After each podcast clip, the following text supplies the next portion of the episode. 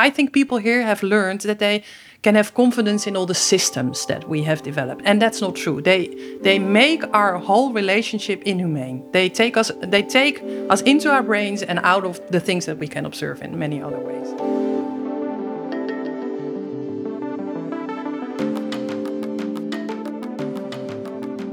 Welcome to a new episode of Voer voor Verandering. That literally means food for change, but you can think of us as a podcast that brings you food for thought to accelerate fundamental change. Now, long-time listeners will notice that I'm speaking English today. So far, we've recorded our episodes in Dutch, but I'm switching modes. And that's because we want to address the global dimensions of justice in various transitions. Now, for our new listeners who are just tuning in, welcome. This is a podcast by Drift, the Dutch Research Institute for Transitions. We're a social enterprise that's part of the Erasmus University Rotterdam. And this podcast exists to explore how fundamental change works by talking to theoretical and practical experts. And often we find that's one and the same person, so that's great. So far, we've talked to a lot of people that we know from the work we do in the Netherlands, but we also work in European and global settings. For example, with colleagues like Neha, who is here today, sitting uh, opposite from me. And this season, we're focusing on justice. And today, I'm feeling good. We're in my old hometown, Utrecht. We are in the basement of a beautiful old bank building. And I traveled here with Neha as my co host. And we're interviewing someone who works for quite a unique organization. At least I think that. Neha, let's start with you. Who are you and who did you want to talk to today? Yes, thanks, Wouter, for this cool introduction. So, I'm Neha Mungekar, and from my name, you must have realized that I am not Dutch. I'm an I'm Indian working at Drift as a PhD researcher. In India, I work on water transitions, and it has an interesting position because I am based in Netherlands and I work on Indian issues.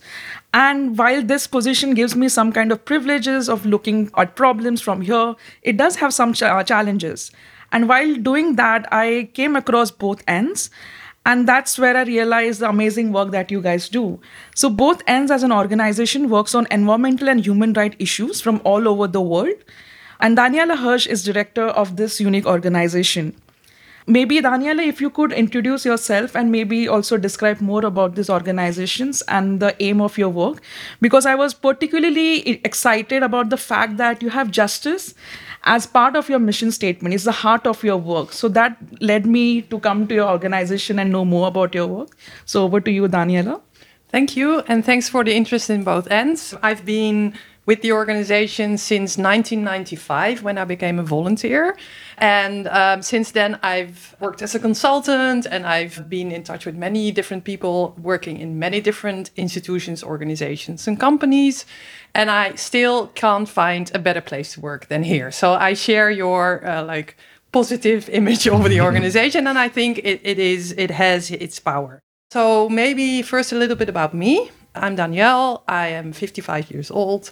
I studied economics. I specialized in, at that time still, it was the end of the 80s, beginning of the 90s. I, and I studied at the University of Amsterdam, where there was sort of an anarchy, so you could study whatever you wanted. So I combined four topics environmental economics, which by then was quite new, and nobody was talking about that yet development economics, international financial relationships, so anything about um, financial flows and trade that has to do with economic relations, and regional economics. Mm-hmm. And um, if you look at those four topics, it's actually quite a nice description of the things that we're talking about after my studies, I lived, and during my studies, I lived quite a while abroad. So I uh, lived in Kenya, I lived in Mexico City, in one of the biggest slums of mm-hmm. the uh, of the city, and I worked for a year and a half with a local NGO in Paraguay, South mm-hmm. America. Mm-hmm. Then I came back and I started working for a Delft-based engineering company. It was very small for 10 years and I again traveled everywhere and worked for everybody,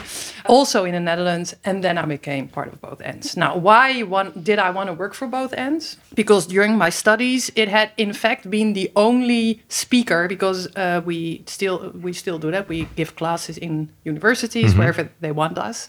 And it had been the only speaker that I thought gave an honest view on what power dynamics in our in our global trade system are about and what kind of impact that has on people and nature. And uh, maybe so that was a long time ago. And now I would describe both ends as, as you said, uh, an environment and human rights organization. Uh, we see ourselves as part of a global network of other civil society actors uh, everywhere that work on these topics. And because we're in the Netherlands, we have a value added to that network, which consists of three parts. First of all, we are very near to a lot of funding because in Europe, in the Netherlands, mm. there is a lot of funding. So we raise funds for other parts in the network uh, simply because we're here and because we have the infrastructure to manage uh, mm-hmm. relatively large sums of money.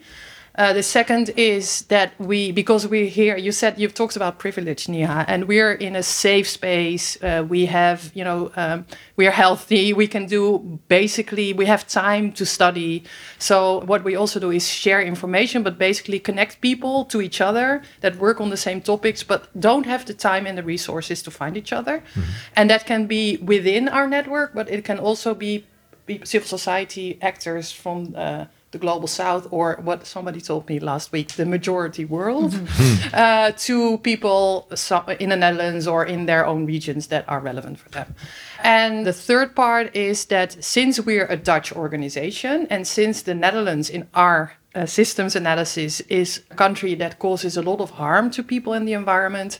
We try to influence Dutch policies that relate to trade, investment, and finance to make sure that that harm is uh, uh, being minimized or that we change those policies in such a way that they would actually contribute to people's well-being and to protecting the environment. Yeah. So you, Daniëlle, started studying in sort of a university anarchy where you uh, studied all sorts of different subjects related to the global economy and state of the world, if I may say so. And with both ends, you're focusing on fundraising, knowledge building or knowledge sharing and policy. So, policy from the Netherlands and abroad. And you do this for other actors. Can you tell me a little bit?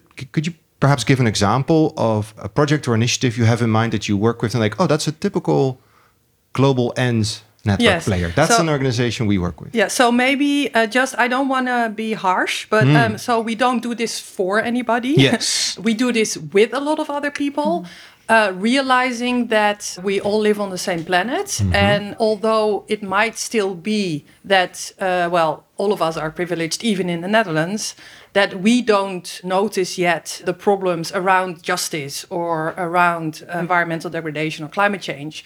We will also uh, suffer from it if we don't get better uh, or if so actors like the Netherlands doesn't get its act together. So we very much feel that we are part of a bigger movement and we need each other to make the change happen that and that's why we call both ends you have mm-hmm. to work at both ends of the equation you cannot just do it here or there you have to work together to make change happen so an example we have the biggest pension funds of the world mm-hmm. like the, the, in the top 10 so they hold a lot of money and those pension funds put people's money, our money, into investments because they want us to have a good mm. pension in uh, like in 30 years or in 20 years, in my case.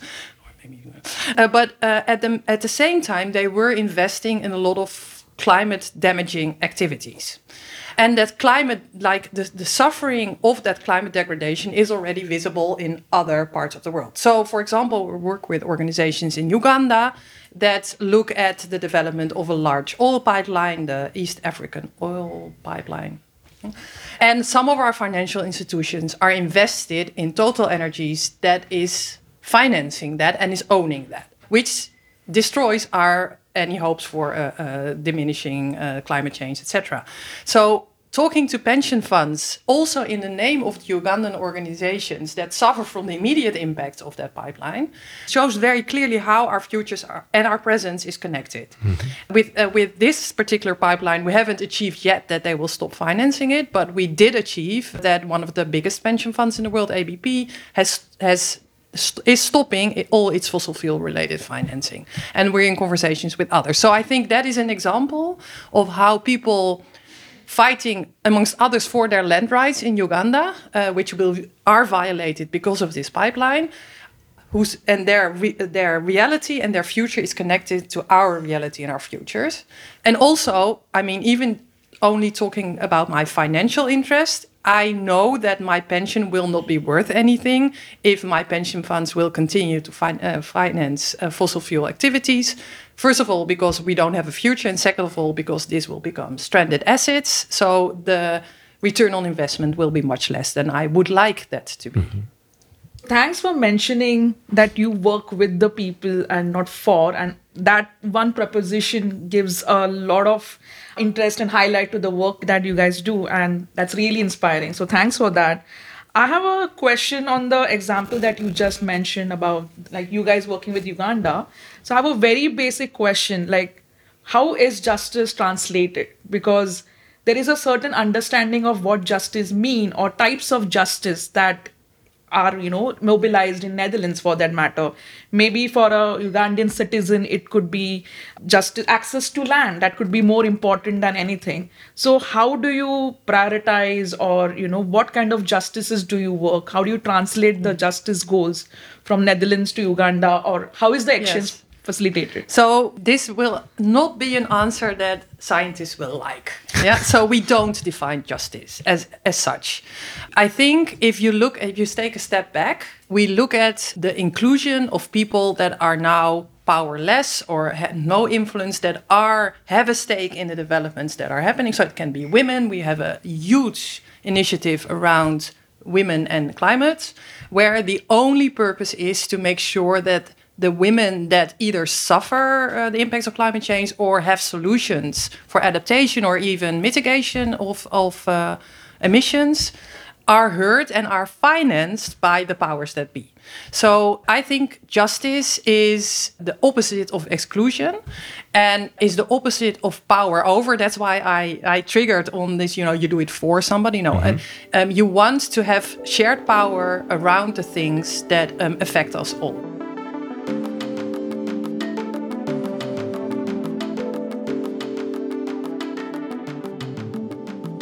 So, once again, going back to the experiences you shared about the Ugandan example, as a woman, also, like even when I go back to India and work on my project, sometimes I also think of like, who am I?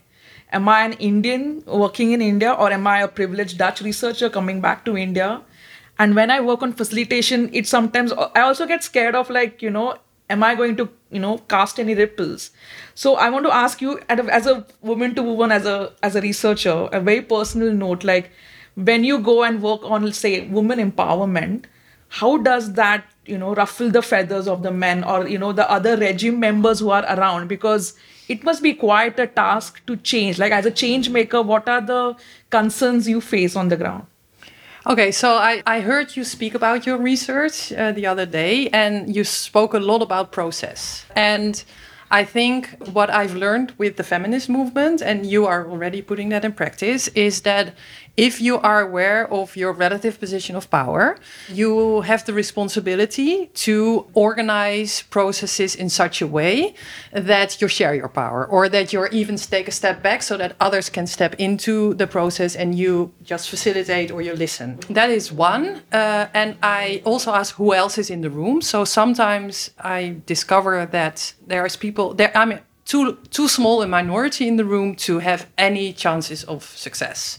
Uh, and then I decide not to go. So I either am there because I know there is a couple of people with me, but if I'm one of the only ones, I sometimes decide not to go.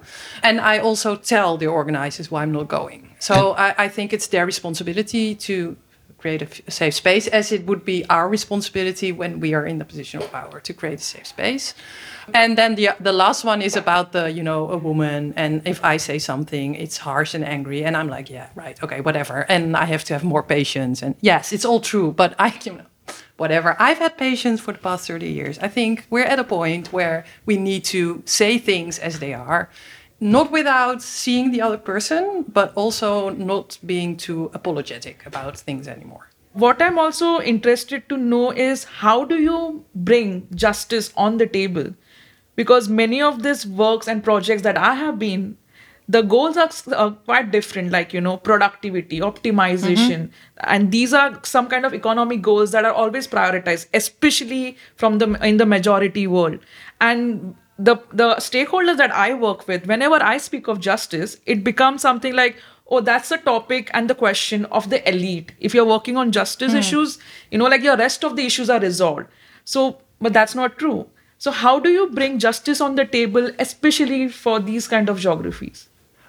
When I bring them to the table, it's with people in the minority world, right? It's in the in in the, what uh, oh, the first world or whatever you want to call. It. I I don't haven't fi- I fi- like the majority world, but I don't know what the other side is. So us, I don't I don't think we would speak about justice. I would think we speak about process again. So, who, who have you been talking to? Who is, you know, costs and benefits for whom? Who has been designing this whole thing? Have you asked people what they think about? So it's more the the the pointing out again and again and again that whatever the profit of this whole thing might be for the banks or engineers or consulting uh, or construction firms uh, even in the global in the global in the majority world right mm-hmm. there are people suffering and that has to be part of the whole process yeah. and you have your objective should be that the suffering stops and and it depends a lot on whom we're talking to uh, and in what phase of a project we are but um, even if we talk about the same project in different phases, this is our message. In the beginning, we say talk to these people. You know, take into account the gender analysis. Have you done the, cal- the calculate?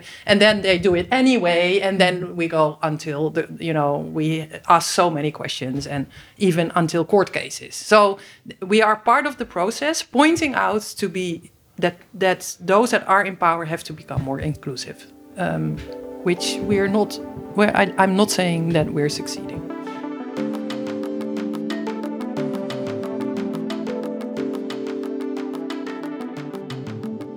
I told you a bit about the fundraising role that we have, but instead of us being deciding on where the money flows, we have together, like no, not together, but like the women's uh, movement, we have um, helped develop local funders. Mm-hmm. So we can send a lot of money to an institution that is a fundraiser by themselves, but it's led by activists and and they don't know who to reach out to. So they have a very very micro level reach uh, in many regions. And out of that network, when people are faced with um, actors that they don't that that's not from their own countries, they so they they're sent to us or they pick up the phone or they send us an email saying hey we're seeing this dredging ship in our port and it seems to be dutch well, you know do you know them? So we have sort of a um, continuous contact without being in contact. Yeah. we're just part of it. Uh, now from what i hear from you i think you guys work on at various different scales. So one is like at a grassroots level where you also get the local champions uh, and give them a voice and then you know have some kind of a collective ways of working. And you also work at this meta level funders and you know get them come to the ground and and you know connect to the people. So you also work to translate these things. Could you maybe provide an example of you know what are the glitches? How how difficult is it to translate or easy? Uh, you know the glo- uh, the the grounded uh, on ground issues to at a global level. Yeah. Uh, i'm just i'm i'm thinking about examples. Um, um,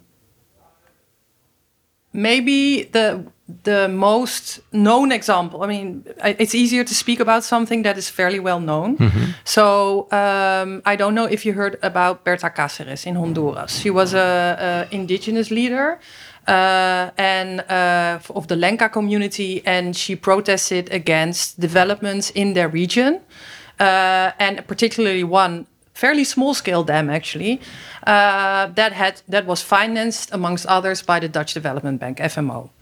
And um, she contacted us, so she reached out to us uh, and she said, Well, this is happening. Can you help me get in touch with the bank? Because we need to stop this project.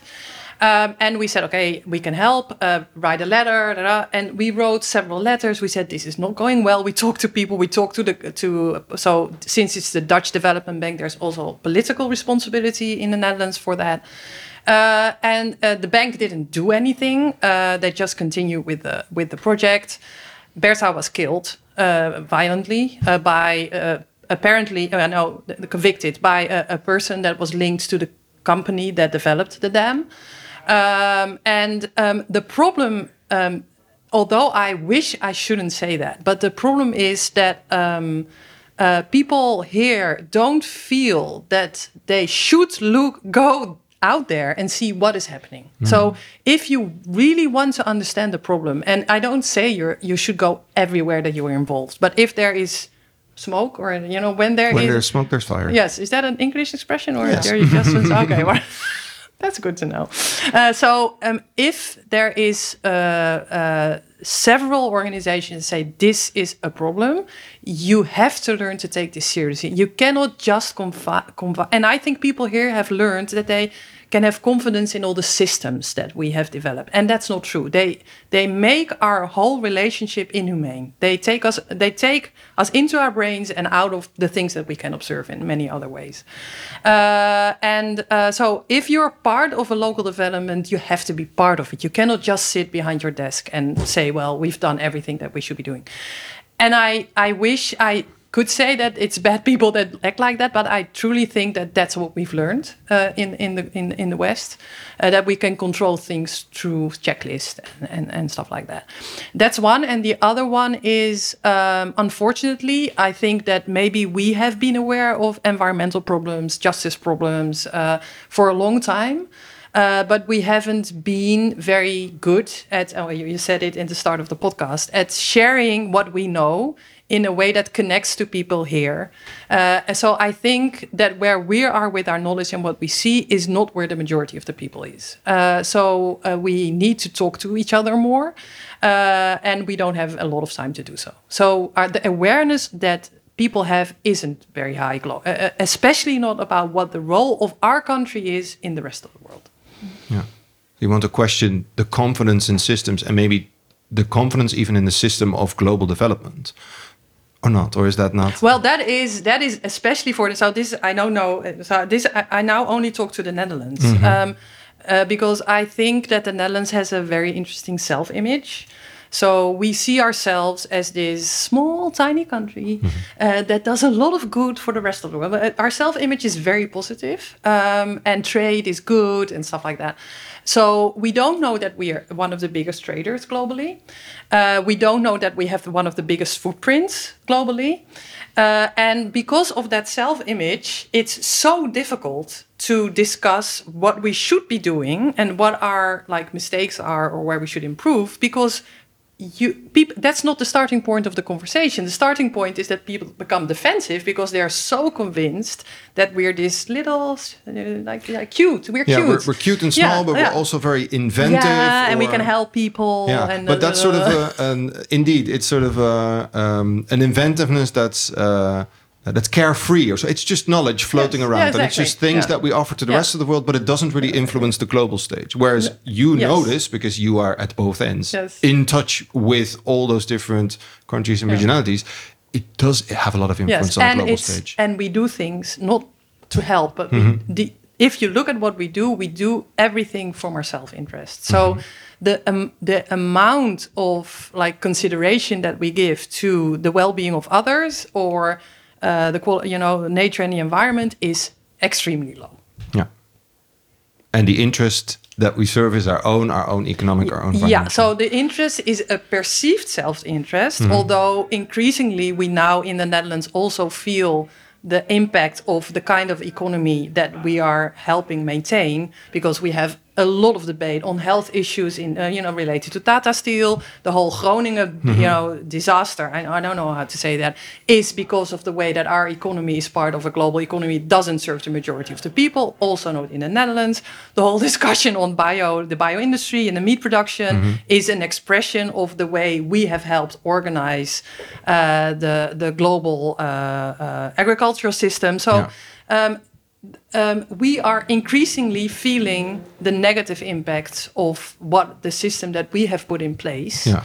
Uh, as proto-capitalists, I mean, we're the you know colonizer. We are the first. We have the first exchange, uh, beurs, um, stock Stock exchange. market, yeah. Uh, we have the first multinational. So we, the Netherlands is the proto-capital, neo neoliberal capitalist of the world, and we've done this for 500 So the, the chickens have come home to roost. The, Yeah, exactly. the, the, Yeah. systems Yeah. uh, uh, need to change, but we're delaying it.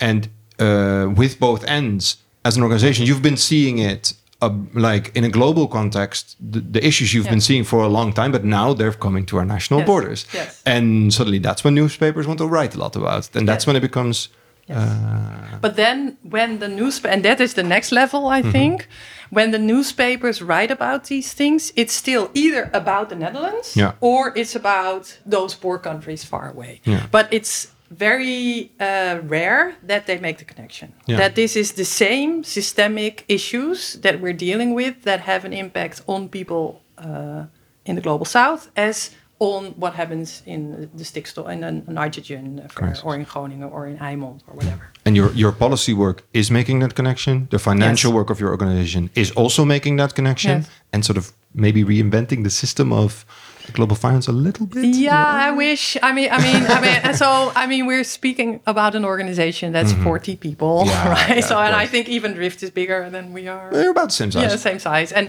uh, and we want to be everywhere, and we feel responsible for everything, and we always think we know best. So, I mean, uh, uh, the getting to the level, and that's why I think I would love to work more with the kind of scientists that Drift has.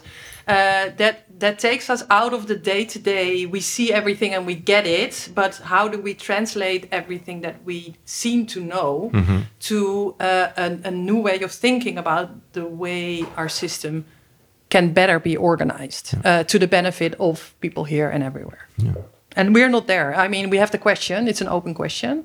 And we have maybe bits and pieces like you do, probably, but we haven't had the. I think it's a courage thing. Like, why don't we just write it down uh, and, and start playing with it? Yeah. Yeah. No, as a final note, firstly, I am one takeaway for me is like I I totally am inspired by the role of you holding a mirror to the Dutch, you know, like as a Dutch for the Dutch, like this is who you are, this is what we are doing, and holding people accountable. I think for me, it's it's a biggest takeaway. So it's also about doing justice and embedding justice with our own. I think that's something I'm gonna take away from this description and from this interview as well. So thank you for this, and it has been an amazing discussion with you. Thank you for your question. It makes me think. Yeah. Anyway. Yeah, thanks a lot for being here and being able to talk to you. And uh, that was really insightful. Thank you. This podcast is produced by Drift, the Dutch Research Institute for Transitions. Make sure to subscribe to us in your favorite podcast app. And for more transition know how and how to, please go to drift.eur.nl.